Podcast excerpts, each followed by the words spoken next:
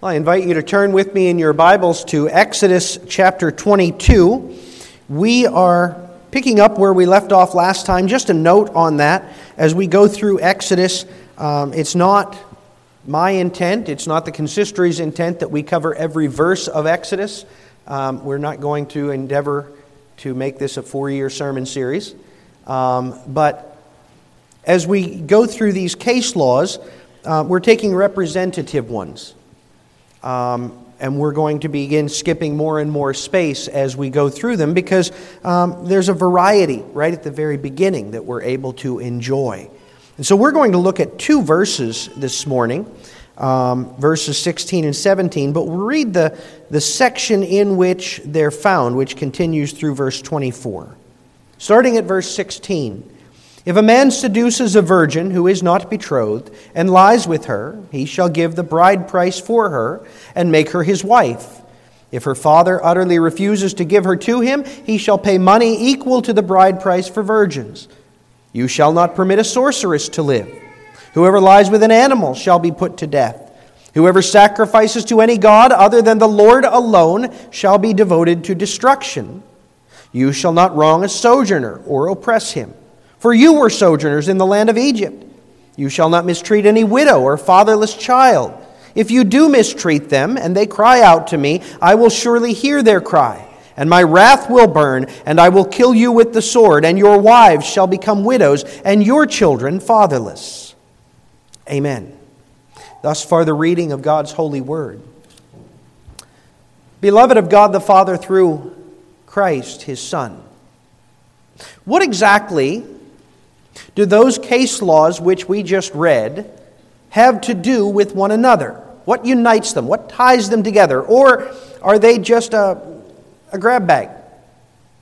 A bunch of miscellaneous commands? I submit to you that there is a common theme, just as there has been in all that we've looked at.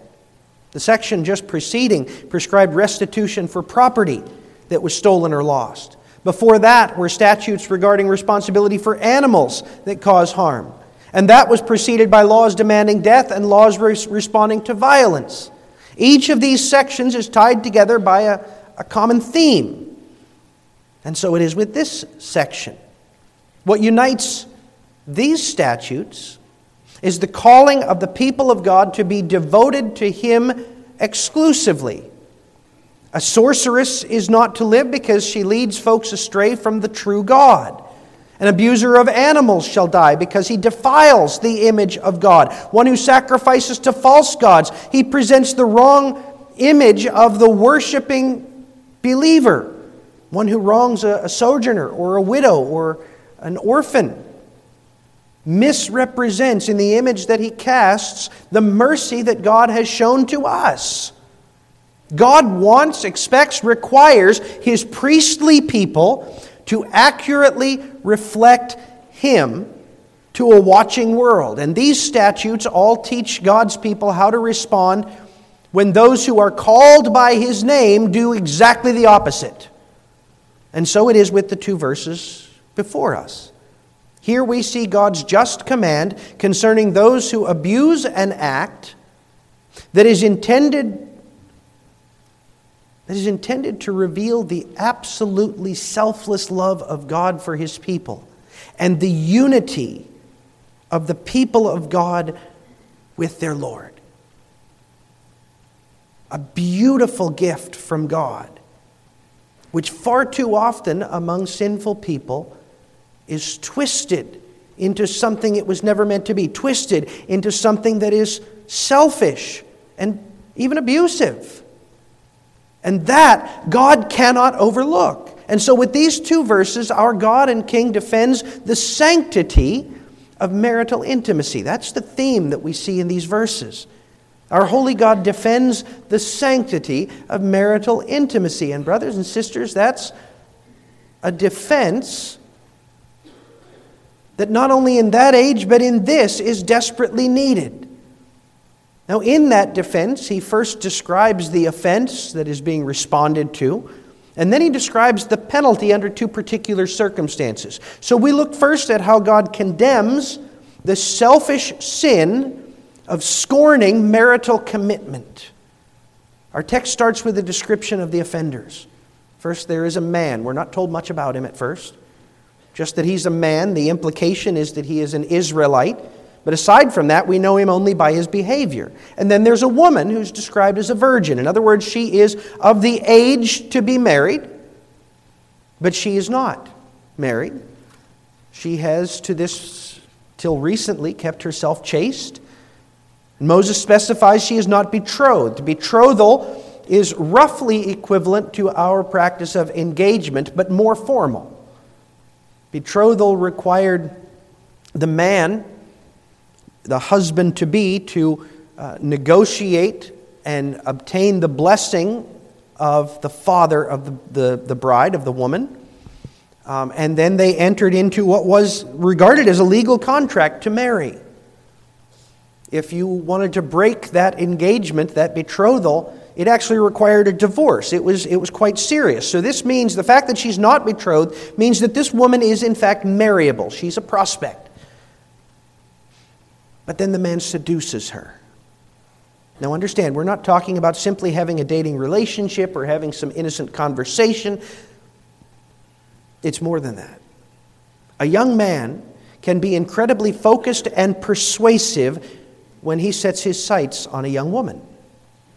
Now, if that leads him to carefully prepare for marriage and to seek her father's blessing, that is a wonderful thing. That is using his focus, using his passion in the right way.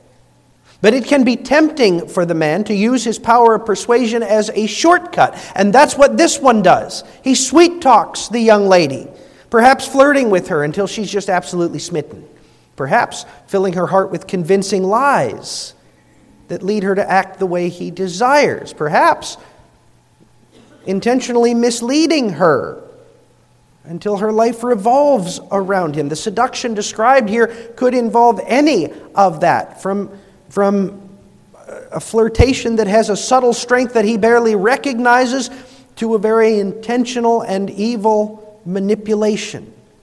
Whatever the form it takes, the result is that his words lead the two of them into sin. And that's the final element of this offense. He lies with her. This describes intimate relations of the sort that are only legitimate in marriage. But, but, when, it, when the Bible describes this in the context of marriage, it uses an entirely different verb, a very common verb the verb to know yada. Genesis 4, verse 1. Now Adam knew Eve, his wife, and she conceived and bore Cain. Because the intimacy that is appropriate between a husband and a wife within marriage involves a knowledge of one another that is greater than their knowledge of anyone else, that is unique between the two of them. That's what it's intended to be, that's what it's intended to involve. But that's not what we find here. He has lain with her. A word that, when it describes intimacy between two people, always describes sin. The taking of Dinah by the Hivite man named Shechem, the relations between Jacob's son Reuben and his wife Bilhah, the behavior of David with Bathsheba. In each case, the man lies with a woman, this verb, and in each case, it is sinful, it is wrong. The man has led this woman into dropping her guard and trusting him, and then he abuses that trust to lead her in a rebellious act. And somehow the behavior is discovered. Now they have sinned, they have violated the seventh commandment. This is not technically, properly adultery, which involves at least one party who is married, but it's what's known as fornication, when two who are unmarried act as though they are. But why is that wrong? Well, let's be clear. Sex is given as one of God's good gifts. It's a gift that He designed as a blessing for those who are married. And all of God's gifts are good, but they can be misused and then they become very bad. Within the context of marriage, this kind of intimacy is filled with blessing. It brings children, filling the family with image bearers of God. It deepens the unity between husband and wife, enabling them to share with each other something they share with no one else, uniting them in a knowledge of one another that is absolutely unique, empowering them to serve and bless each other in a powerful way. As such, Sexual intimacy within marriage is a powerful symbol. It's a symbol of their oneness before God, but it's also a symbol, according to Ephesians 5, of the absolute unity between God and his people, between Christ and his beloved church. That is an amazingly wonderful blessing within marriage. But recognize, in order to bring about those blessings within marriage, it has to be selfless. In 1 Corinthians 7, verse 4, we're told the wife does not have authority over her own body, but the husband does. Likewise, the husband does not have authority over his own body, but the wife does. You see, that's how God intended this gift to be used in a way that is selfless, that involves an absolute sharing, an absolute openness. When that happens, when that is done, it leaves the husband and the wife exposed before one another teaching them to love each other absolutely and without reserve, teaching them to trust each other completely. But that kind of vulnerability is impossible apart from those public, before God vows that affirm that this relationship is going to continue throughout life, that they are going to be absolutely true to one another in a way that they are true to no one else, that they will get through whatever happens, they will do so by God's strength. It is that vow, that marriage vow, that allows that selflessness, that vulnerability, that openness, that trust. And it becomes an amazing gift but not if you separate the intimacy from the context of a committed marriage. Used outside of marriage, sexuality becomes an ugly caricature of what God intended. And it could not be otherwise. After all, there are no vows to assure their commitment to one another. There's no reasonable expectation. Hear this well, young people. Outside of marriage, there is no reasonable expectation of faithfulness or protection or mutual care or continuing in the relationship. Each person is taking something that God intended to be used within that context of absolute public commitment, and they're using it selfishly to satisfy the passions of the moment. They're refusing to use it to honor God. Sweet sounding romantic lies to the contrary, they are embracing selfishness. For the man's part, it is a selfishness, young men, that is predatory, invariably. Men are made, they were designed by God to be leaders and protectors within the context of marriage. That is an amazing blessing. You were made, young men, to be able to impart confidence to your wife in the most difficult and trying of circumstances, to be able to lead her in a way that honors God, that blesses the family, that blesses those around the family. You were made to be persuasive, to be a leader. But this man has turned that upside down. He has used his powers of leadership to lead this young lady into sin. He has used his persuasiveness to turn her away from God. And when she begins to give in, showing just a bit of weakness, he pounces. And why? Because he desires nothing more than the passions of the flesh. Idolatry is preferring something, anything, more than you prefer God and submission to Him. And that's what this is it is idolatry of lust, it is idolatry of fleshly passions. And so intent is he on pursuing that idolatry. And please understand, this is spoken within the context of Israel, within the context of the church. That means that believers are not exempt from this temptation. And so intent is he on this idolatry that he makes a mockery out of the image of God that he was designed to display. And for her part, this is a foolish and sinful embrace of a lie. We don't need to hear the words of the young man to know that every word he has spoken to her is a lie. Some of you women have heard those lies. Sadly, some of you men, some of us men, have spoken the lies. He tells her she's the only one for him. And yet he doesn't say anything about taking a vow, making it public. He tells her that he loves her deeply, and yet he puts his desires above her good. He tells her that such strong feelings can't possibly be wrong, even as her conscience is crying out that it is. Yet, so desperate is she to feel cherished, to feel treasured, to feel special, that she believes him despite what her heart knows, that she follows him rather than follow God. Again, this is idolatry an idolatry of feeling, an idolatry of passion outside of God. And, folks, let's be real this is relevant. This is not something that happened in ancient Israel, but we don't know anything about it. It's commonplace. Our culture is saturated by it. And none of us is foolish enough, or at least we shouldn't be, to think that it doesn't enter the church. Now, to be sure, there are differences between that age and this. For one, the women are more independent and forward in their attitudes and behaviors, but I submit to you that just makes it easier for them to believe the lies. Makes it easier for them to become prey for the young predator. But the sinfulness of the behavior remains because the underlying principle is unchanged.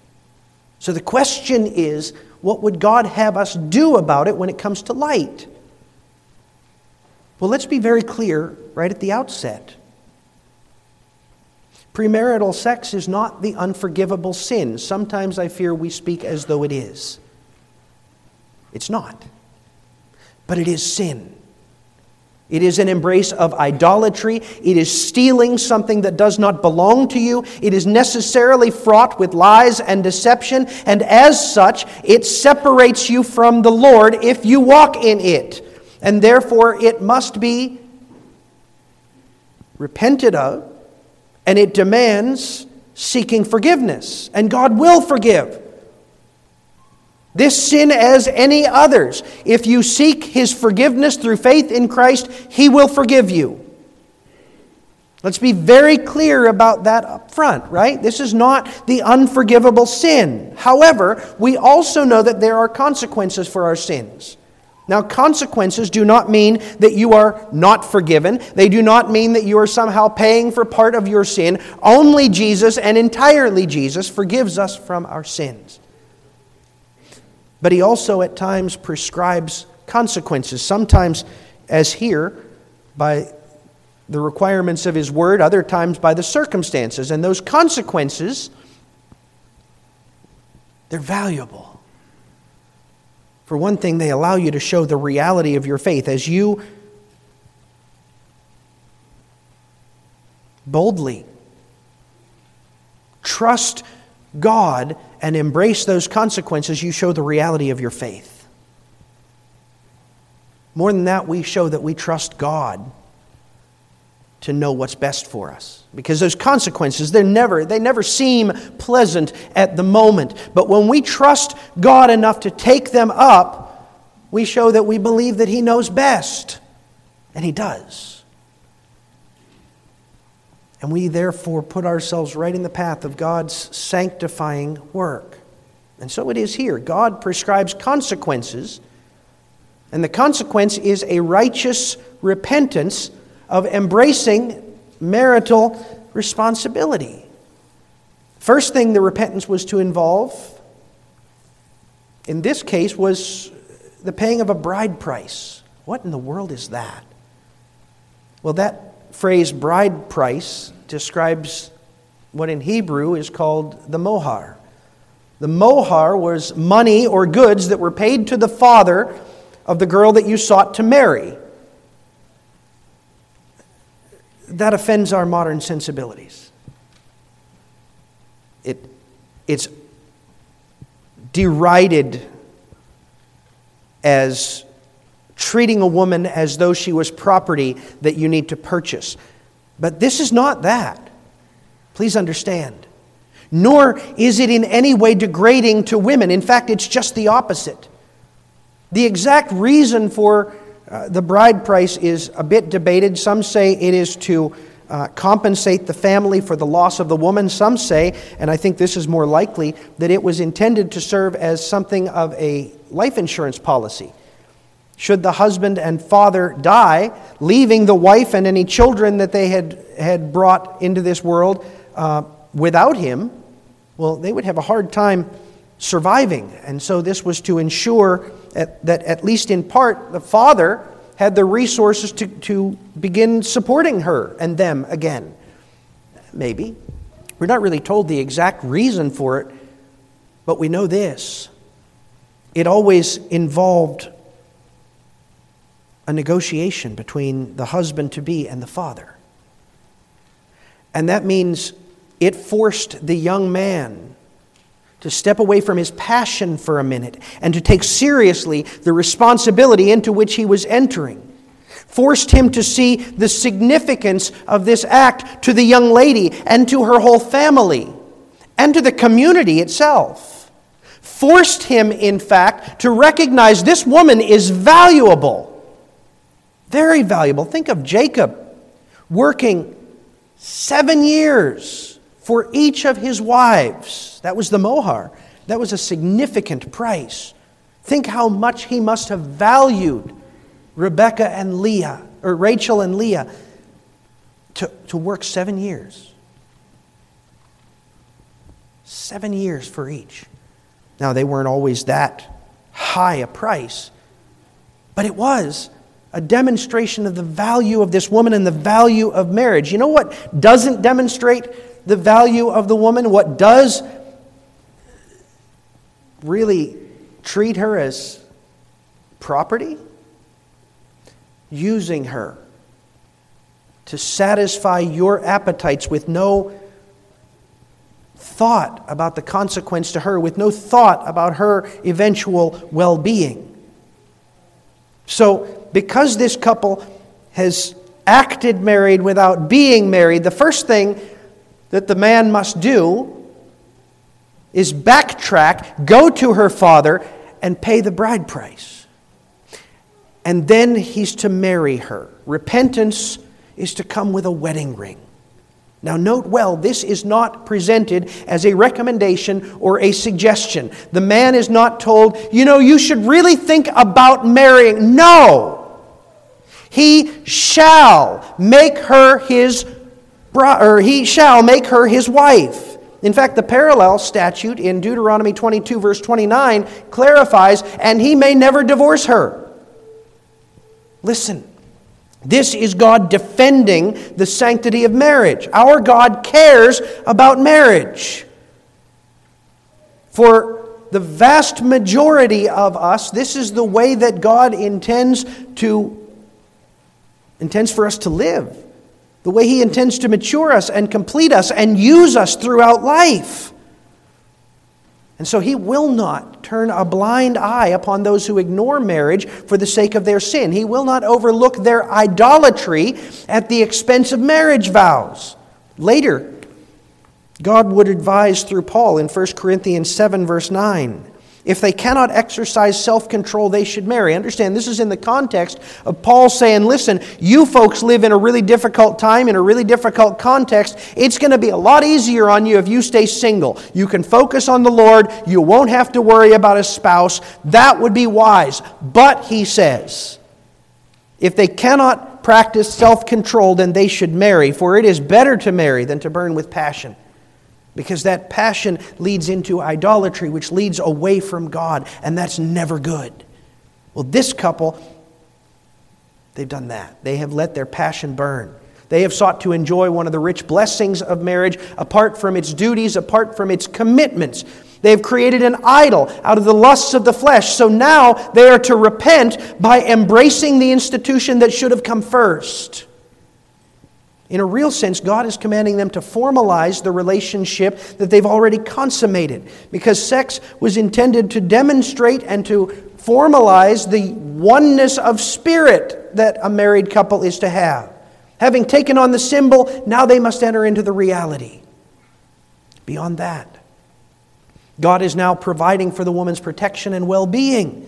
Because in that day, just as this one, it was pretty likely their act would become well known. The grapevine was just as active then. And when it did become known, it was very likely, then as now, that the woman would bear the brunt of the shame. It's not fair, but it's a reality that men often get a pass for such bad behavior, while the women get whispers, and shakes of the head, and clucks of the tongue. And as a result of her newfound reputation, it may become hard for her to find a husband. But our God is just. This man led her into that situation, brought upon her that shame, and now he will provide for her. He will legitimize her. She won't be relegated to this life of shame. No, no, no. They're going to walk forward together as husband and wife, as one, because God commands it. But understand, this isn't merely a pity marriage, it's not merely making the best of a bad situation. Our God ordained this to grow them up. The sin these two embraced his sweetly convincing words designed to get her to melt, her romantic embrace of his, be, his behavior and her behavior that she knew was wrong.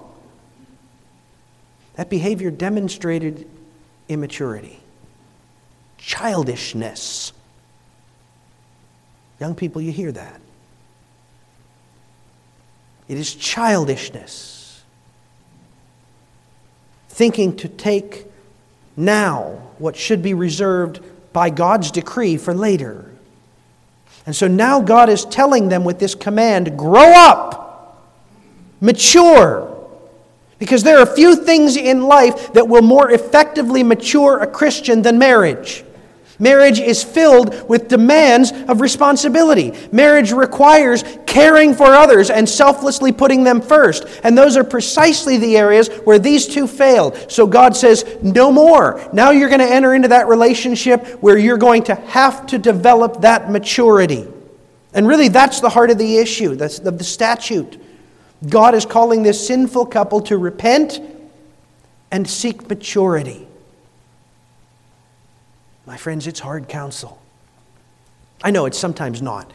Occasionally, you have the couple that they get caught, but they were planning to get married anyway, and so it's really not that big of a stretch. But so many times, it's a couple that never intended their relationship to go beyond the physical, to go beyond the brief fling. But God is saying, you know, you should have considered that before you acted married. And despite whatever misgivings they might have, they can remember our God is good and He knows what is best for us. Their friends may shake their heads and say, Don't do it, you're going to make a bad situation worse. But God knows what He's doing, and He will use this command to bless His people. Because as they obey Him, He's going to teach them powerfully the life altering cost of giving their hearts to sin. He's going to cause them to crave the wisdom and the self control that only He can provide. And beyond that, He's going to teach them to live selflessly. He's going to force them to rely on Him constantly. And even more, He's going to show them what He is like. They're going to learn about His love, which is rooted not in passions of the moment, but in a commitment. God loved us. Kids, you know this, right? God loved us when we were anything but lovable. He chose to love us. That's not what you'll find in those romantic novels, is it? But that's the heart of real, true love. It's rooted in a choice, it's rooted in a commitment. And now, this couple, God is saying you will commit to love one another, even if that love isn't there, even if the, the passion burns cold. God chose to love us. Now you will choose to love one another. And if you do, your marriage will flourish. Your devotion toward each other will form a strong foundation, and together you will learn to love one another in a passionate way that is far deeper and truer than that momentary passion that first brought you together. Beautiful. But, but, verse 17. If her father utterly refuses to give her to him, he shall pay money equal to the bride price for virgins. Period. End of sentence. Full stop. Why? Why would God allow for this? Why would he short circuit his plan to mature them? But remember, God always has a reason. This young lady is still under her father's headship, under his protection. According to God's law, dad had the right to nullify any vow that she took if he found it to be unwise. He also, therefore, had the right to refuse to allow her to marry. Now, in most cases, the wise father would not want to do that. They had already consummated their marriage, assuming they were repentant. He should urge them to do what God commanded, except in one circumstance. God's word is exceedingly abundantly clear that his people must not marry unbelievers. Deuteronomy 7, he assures them the unbeliever will turn astray the heart of the believer.